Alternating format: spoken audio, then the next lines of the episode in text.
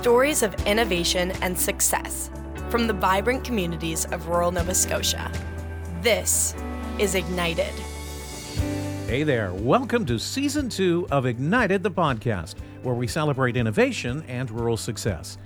I'm Wade Cleveland. I work for a rural innovation hub called Ignite, a place that brings startups and industry, youth, and community together with the goal of making an impact on rural communities everywhere. Think innovation, not location. We give a home to entrepreneurs and businesses. We host events, programs, and projects to help you learn the fundamentals of starting a business, how to use technology to grow your business, and where to find resources to help you transition your business. Now, Ignite was created by Doug Jones, and on the very first episode of the first season, we had Doug come in and tell the Ignite story. So, for the first episode of our second season, we have Doug back to tell the story of his entrepreneurial journey and to talk a little bit about the mindset of a successful entrepreneur. Doug, thanks for chatting. No problem. It's become tradition now. This is the start of the second season. So, from now on, whenever we start a season, we should have you on. Sounds good. All right. Well, I have let's- no problem talking. So. let's talk about your journey. The last time we got together, we talked about Ignite itself, but you have a fascinating entrepreneurial journey. I know you started as a marketer. So maybe if you could start there and kind of we'll move forward from there. Sure. Uh, yeah, I guess you could describe me as a marketer. I, I look back at how I was growing up and kind of the entrepreneurial traits that I had uh, growing up in the in a small community and, and kind of just being a hustler, trying to trying to do things that could create some money for me. And and I used to do a lot of that growing up. And I think uh, when I went through university, I, everybody always told me, "Oh, well, you've got to become a an accountant, or you've got to you've got to do these things." And and as a young person, you're influenced by the people around you. So so I did, and I'm so not an accountant, but uh, but at the time at St. Mary's University, I I started taking notice of some of the entrepreneurial stuff and really it, it excited me but i ended up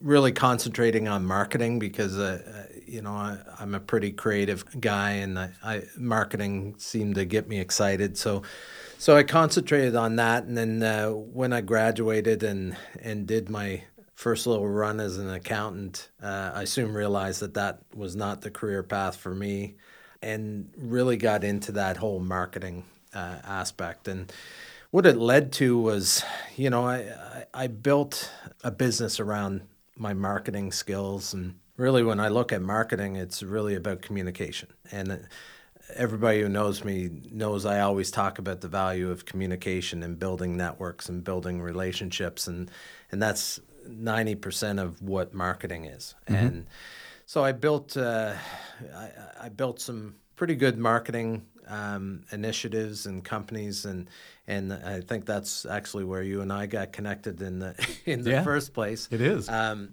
what I did from there was realize that certain parts of marketing got me excited, other parts didn't. And the parts that got me excited about marketing were based on my upbringing as an, you know, as an athlete and uh, really involved in sports. My whole life was around sports, and I made a shift to really concentrate on sports and essentially fired all my customers except for my my sports clients. And uh, and what it did was unlock potential. I was excited to go to work. I was excited to do the things I was doing and and really concentrate on on, on growing my business that way. And what it led me to was just meeting interesting people in the sports world and developing connection there. You know, it really launched my my business as it sits today. Um, that early stage marketing work I did really led me down that path. And really, what it what it was was I got connected to individuals that I I developed a really good relationship with and started being introduced in different circles. So how do you do that though? Well, uh, the first thing I would say is put yourself in uncomfortable situations. You know, if you don't feel like you belong somewhere, go anyways, and uh, and really not pretending to be something that you're not. Um, being authentic, and and really being curious, being curious about the people that you're being introduced to.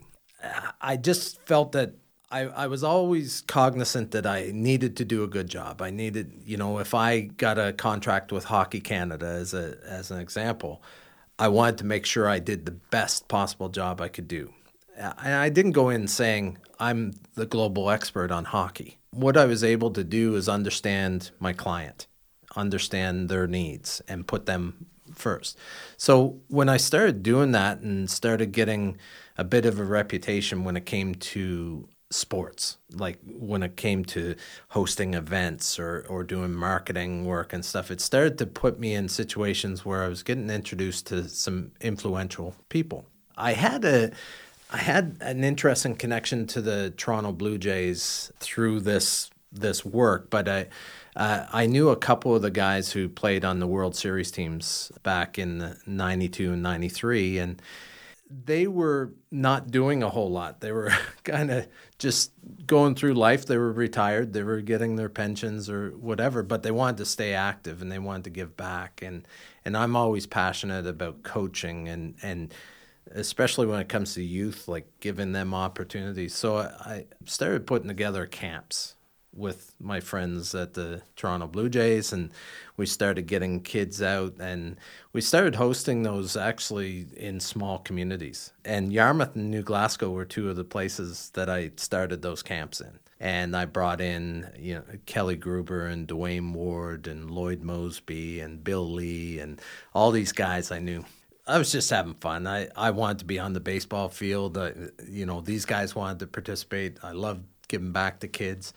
So we started those, and they ended up growing like crazy. We ended up running them across the country, and and it became a job, and which wasn't what I intended to do with that. I just it was fun, but uh, what I ended up doing with that is the Toronto Blue Jays got very excited about about that and and wanted to do more and more, and I kind of just uh, set it up in a way that they could now do it uh, so they ended up becoming the Honda Super Camps across the country and are still running to this day. They just uh, they take took my model uh, and just ran with it, which was fantastic. Mm-hmm. Um, I guess through that experience, it got me connected. You know, when you when you do something with a major brand like the Toronto Blue Jays, when you're having discussions with other groups and you say, "Oh, I've I've done some work with the Toronto Blue Jays and these athletes and stuff. All of a sudden, you got instant credibility, and what it led to was me doing some work with some some different groups out of New York, um, uh, actually out of East Rutherford, uh, where the New York Giants play. The uh, the group that I was working with started asking me to do similar activities, so they asked me if I would help coordinate all the marketing around the Phil Simms quarterback camps. Right. And then they asked me about doing marketing promotion for a racehorse called Big Brown, and Big Brown was going for the Triple Crown back back at that point. And uh, I absolutely knew nothing about horse racing, but they trusted me and they wanted me to to be involved and I, I said yes and I learned as much as I could about horse racing. Those types of things started platforming me to do other work and they started introducing me to other players and they represented a whole suite of ex NFL players and and uh, different people in the industry. You know, from there it's kind of snowballed. They uh, they brought me down to the Super Bowl in Miami in 2007. You know, I got I started getting introduced to all these major executives from different companies, you know, introduced to Easton Sporting Goods, Louisville Slugger, Rawlings, uh, you know, the list goes on, um, Wilson Sporting Goods and others. So started to take that same approach. You, you be curious, ask some good questions, you know, learn as much as you can about their businesses and develop a, a bit of a rapport um, with these folks. And, and one of the guys I got introduced to uh, down there is a, a, guy named Mitchell Modell, and he he owned uh, he still owns uh, Modell Sporting Goods in the U.S. And back then they were a huge company. And uh, Mitch and I hit it off pretty well, and he he really connected me with everybody in the sporting goods world, and and really um, invite started inviting me to key events like the 50th year of the Gold Glove at, in Times Square, you know, and me walking in there and there's Derek Jeter and there's Willie Mays and guys like this, and I'm just Doug Jones, you know, Yeah. and and kind of amazed by the people I was around and realizing pretty quickly that these are normal people. They were just really, really good at one thing, but but got to know a lot of these players and and uh, presidents and vice presidents and executives with these companies.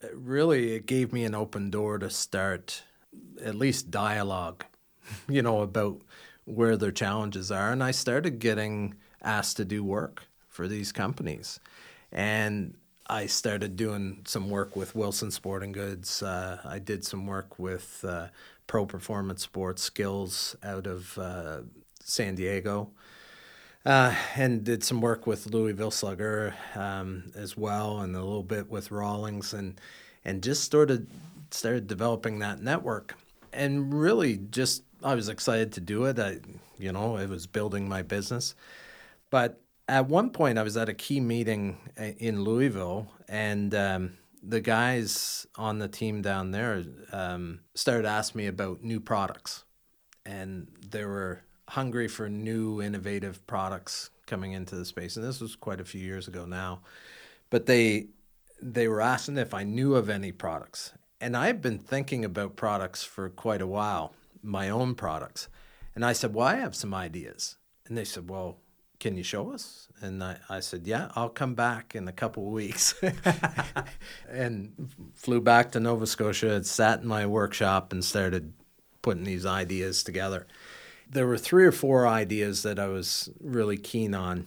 A couple were very basic uh, to start with, and then one was uh, uh, I developed with a friend of mine, Blair. Um, we developed this equipment drying system, and boy, it was pretty ugly. It worked, but it was pretty ugly. But it was based on trying to dry equipment without mold forming, and it was really from my hockey background, and and my I had really old equipment because I'm an old guy, but uh, the old equipment used to get really soggy and and it was just bacteria central.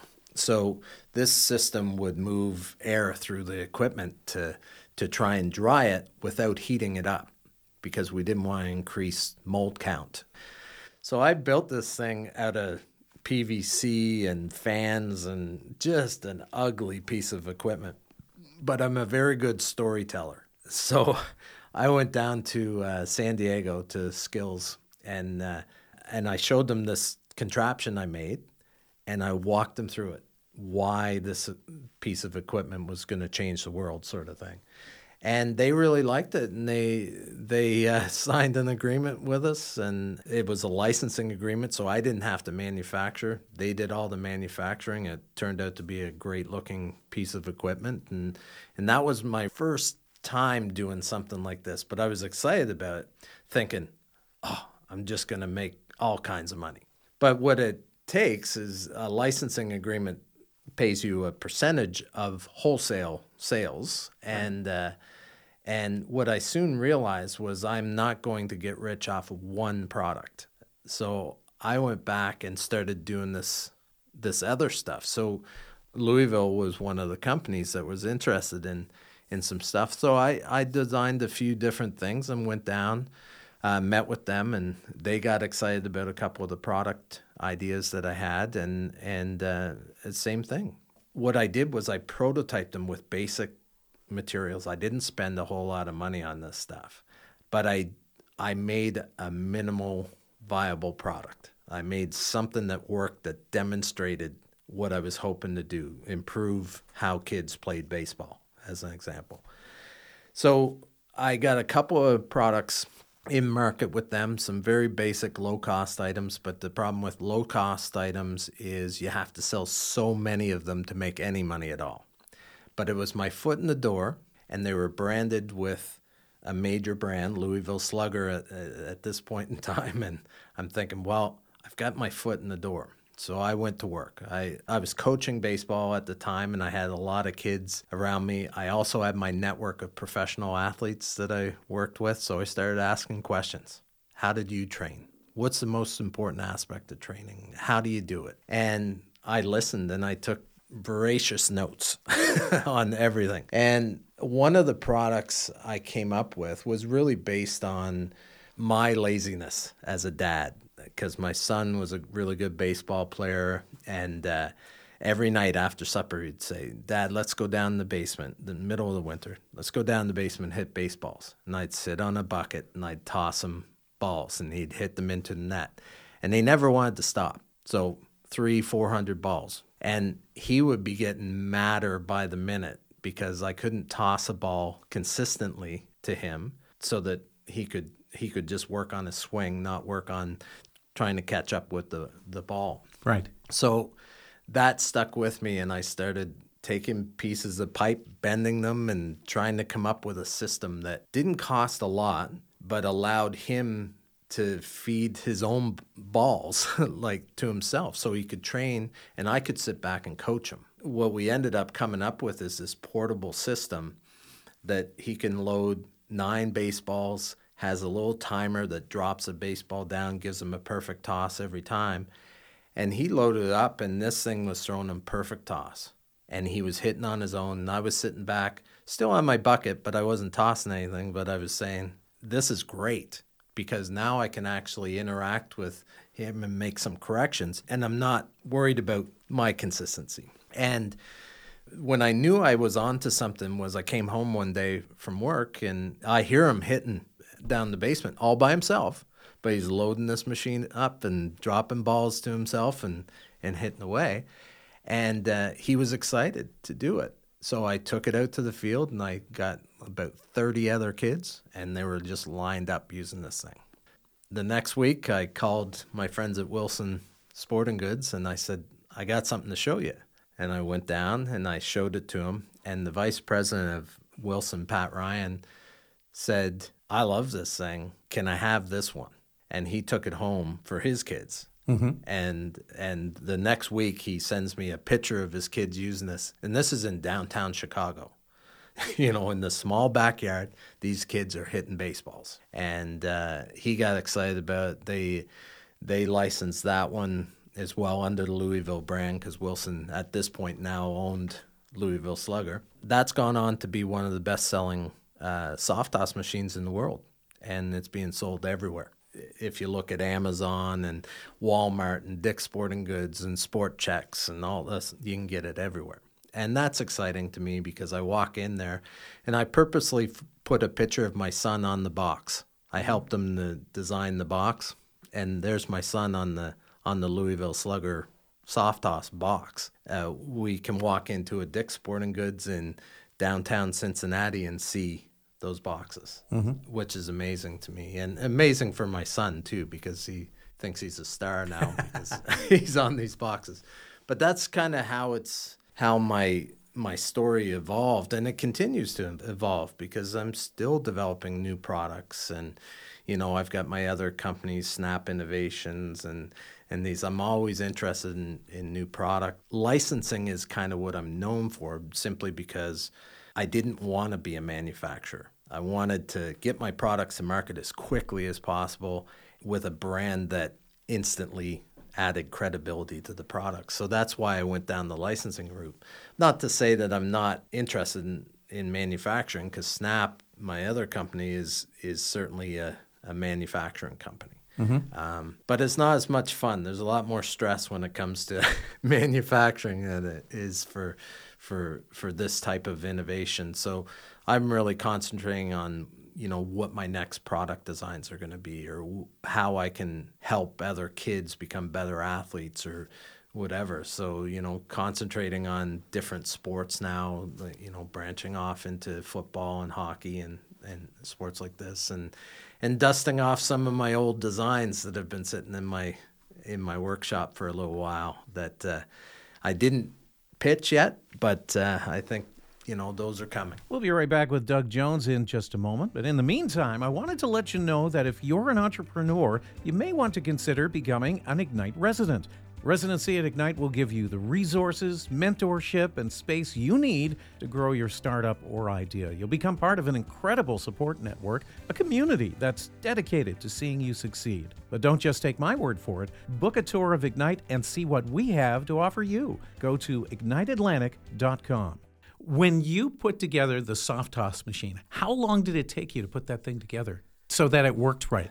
Um, not that long in the big scheme of things. It, you know, with fine tuning and everything, I worked on it for probably two months. I had my first prototype in one day, but it wasn't consistent, and I didn't have the motor, and I didn't know what it was going to exactly be. But I had a picture of what this thing would look like. But then I said, well, I can't carry around this massive thing all one piece of metal. So I, I wanted my son to be able to pack it in a bag, go to the field himself mm-hmm. or go to his friend's place or take it on the road for a baseball game or whatever. So I made little adjustments, but I made adjustments based on customer feedback. Right.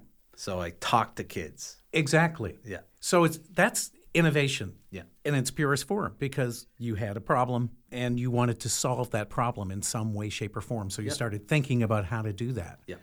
And so, for anybody who's listening who's thinking, okay, how can I do this? The key is finding where those pain points are, where those problems are, and trying to fix that problem, right? Right, right. And pay attention to the world. Like, pay attention to, you know, in my case, how kids train and what's holding kids back from achieving that next level. Like, how do you how do you get them a step further? You don't have to change the world, but you just have to give people that added thing. So, and I think what holds a lot of people back, I guess, from inventing and doing things is there's a bunch of fear that goes into entrepreneurship in general. When you're developing new innovative ideas, there's fear of failure, number one, but there's fear of criticism. there's also fear of success. Mm-hmm. You know, a lot of entrepreneurs I've worked with, there is that fear of success well, well, what if I get successful? Because there's a lot of stress if you've achieved some success to keep that momentum going. So, you know, in the last bunch of years, I've really paid attention to my own set of fears because uh, people always say to me, "Oh, you're doing so well and you're doing all these things." And entrepreneurs have this this mind that's going all the time and it's often telling you negative things. it's telling you, oh, you can't do that. Oh, you live in a small town. Oh, it'll never work here. You can't do those things and can't, can't, can't. So I've trained myself to stop listening to those little voices. I sound like I'm a little bit of a, a nut, but, but that comes from being a goalie in hockey. I was a little crazy back then too. But when I approach things now, I, I approach things without barriers and I think that's a key to to building any company, but building an innovation driven company in a rural place. People have this perception is that you can't do that here, but that's not. I actually think there's a lot more opportunities because you're in these rural places. How Be- so?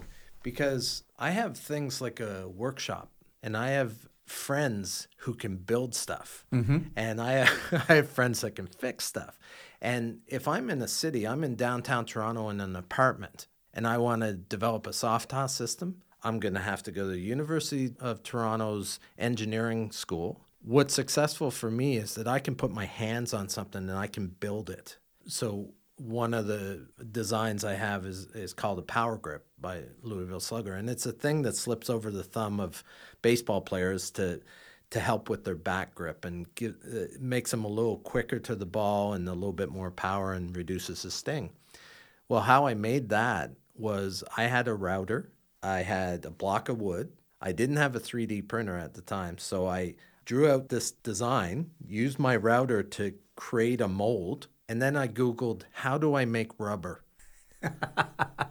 and then I went to the hardware store and I bought a tube of silicone and I bought some um, cornstarch and I mixed them all together. I smashed them into this uh, into this mold and really pressed it down. Got that done, and then I took a heat gun, heated it, and it turned the rubber. And then I had my prototype.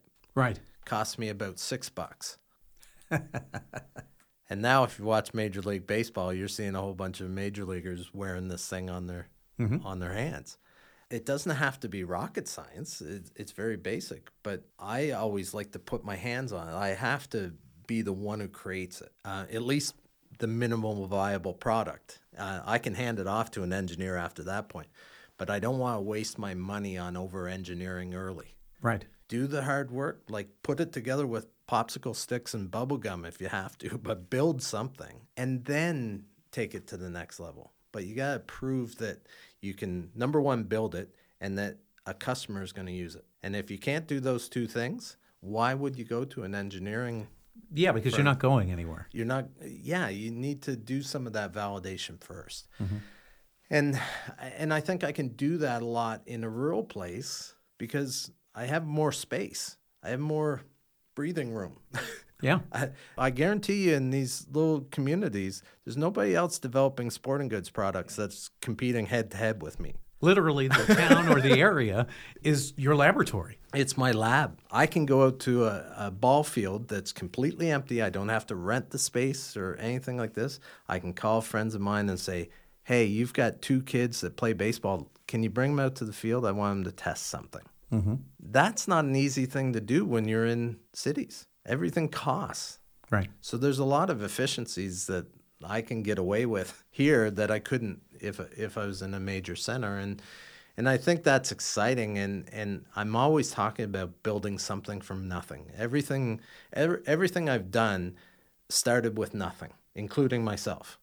you know, I had humble humble beginnings. Right. And you can dictate how you develop products or how do you develop as an entrepreneur or whatever. You can learn to deal with the negative mindset. You can learn to deal with negativity around you. Most people around me know that they can't tell me I can't do something Right. because what am I going to say to them if if somebody said if you came in to the office this morning and said, "Doug, I don't think you can do that here." What do you think my re- response is going to be? Because anybody who said that to me in the past, I love going back to them after the fact and saying, "Hey, I thought you'd like to try out my soft toss system." You know, or here's a here's a, a glove insert I created. Or here's the X ball, or here's the equipment drying system, or whatever. And I get some satisfaction in that because I'm building something where something didn't exist before. That to me is what drives me most of the time. Like I wish I had more of that growing up. I wish I was exposed to more people who had that mindset. I developed it pretty much on my own. Like I got tired of people saying, "Oh, I had that idea 10 years ago." And they're seeing it on the store store shelves. Well, why didn't you take action? Yeah. Do something about it. Yeah, because uh, you know I always say that ideas by themselves are not that valuable. Ideas married with action, that's where all the values created. So if you take action with your ideas, you'll be successful. You'll either fail quick or you'll develop something really great. But don't have ideas that you don't have action associated with, because then you're gonna ten years down the road saying, uh, "That Wade Cleveland, he he took my idea." so you can call it whatever you want, but if you don't take action, it's a big glorified procrastination. You know, you're not doing anything with it. Somebody's going to take that idea. Well, if you have an idea or you do something, anything, and you do it, okay, you either succeed at it or you fail at it. Yeah. Sometimes those failures are as valuable as the successes. Failure's great. I've failed way more than I ever succeeded. And I think my sports background and my involvement in, in different uh, athletic endeavors, what that does is teach you, for the most part, it teaches you resiliency, but it also teaches you how to deal with failure. That's why I love baseball so much. Training teaches you what not to do. Right.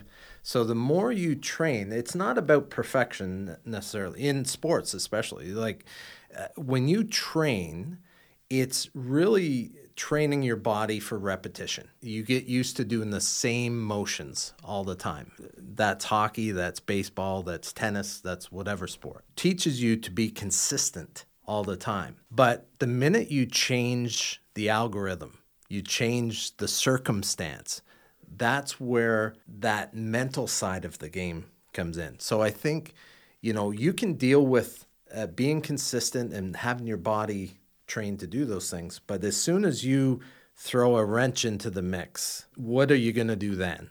And that's what entrepreneurship is. You can go to school and learn all about the business principles, but until you become an entrepreneur and start dealing with getting punched in the face, you don't know how you're going to react. Mm-hmm. And that's why the mental health aspect of being an entrepreneur is so important that you have to be able to deal with the failure. You have to be able to deal with the negative self talk. You have to be able to deal with balance and all those things because as an entrepreneur, you're getting punched in the face every day mm-hmm.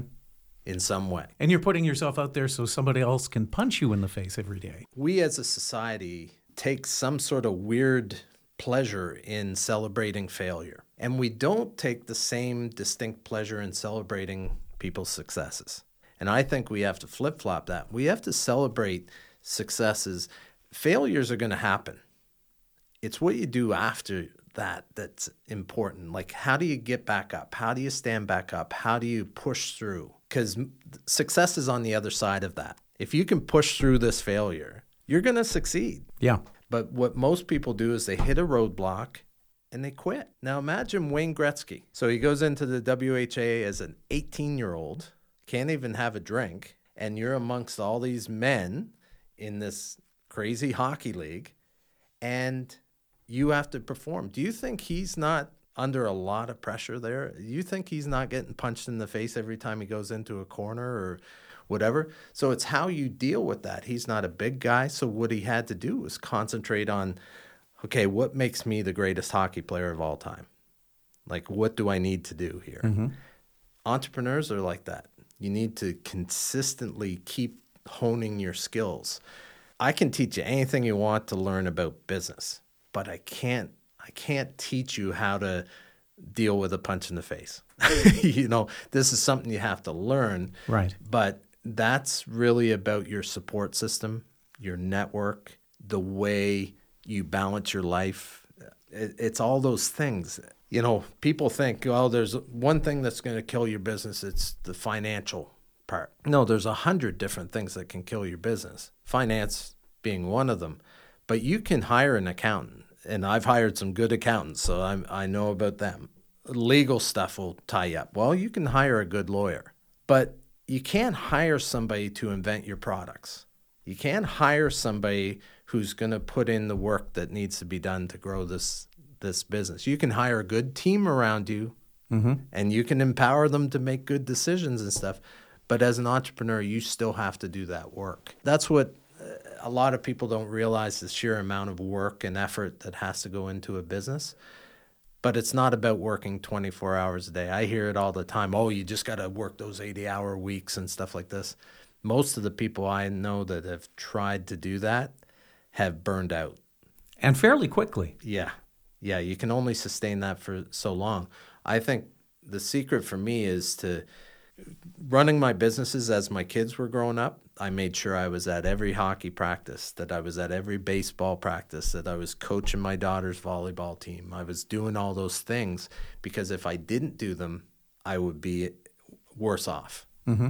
because I had no support system that's my support system my family my friends you know that so there's that whole mental health side of things that you often don't hear about in entrepreneurship but it's a super important part of building a viable business i think yeah um, i've tried to take that approach and uh, by all means I, I, my life is not perfect i make lots of mistakes but every time i make a mistake i try and correct it. I try and improve for the next time because it's going to come around again.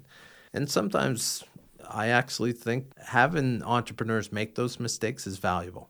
Back right. to your point, that failure is is a good thing.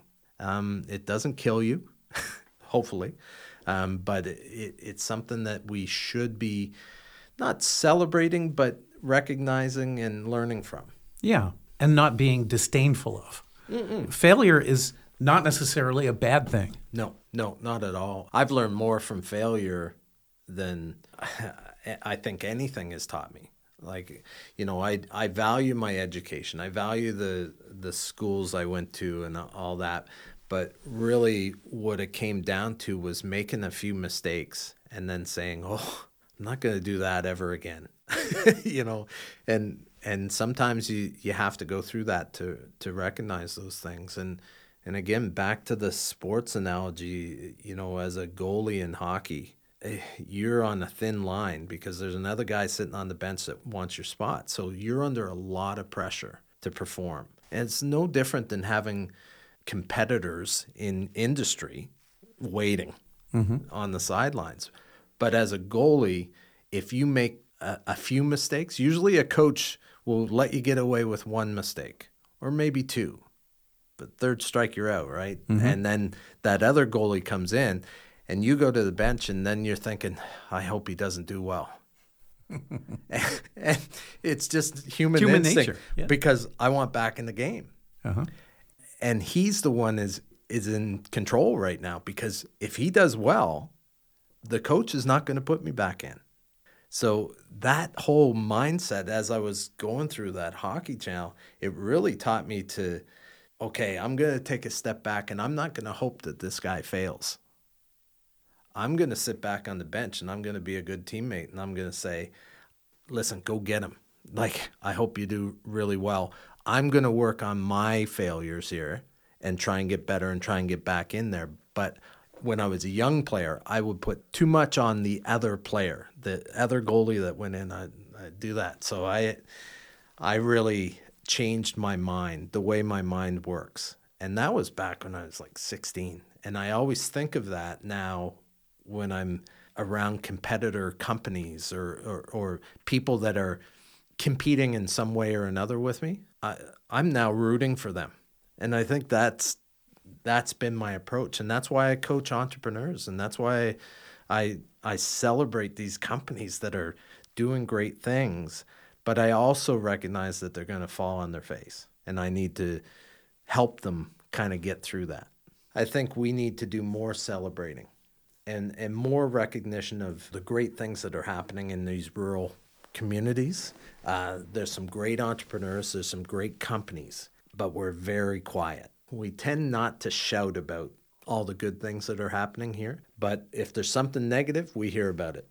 You know what I mean? Yep. Like, uh, and, sure do. And we need to do a better job, myself included, about celebration and bring everybody into the mix when you celebrate. If we're celebrating a success of one of the companies at Ignite, everybody's celebrating. That's right including the competitors. yeah. Know? If you want to find out more about rural innovation and what Ignite does, check out igniteatlantic.com. If you enjoyed this episode, we'd love it if you subscribed to Ignited, shared us with your friends, and gave us a good review. And we'd love to hear from you. Any comments or suggestions about the podcast or who you'd like to hear on it are most welcome.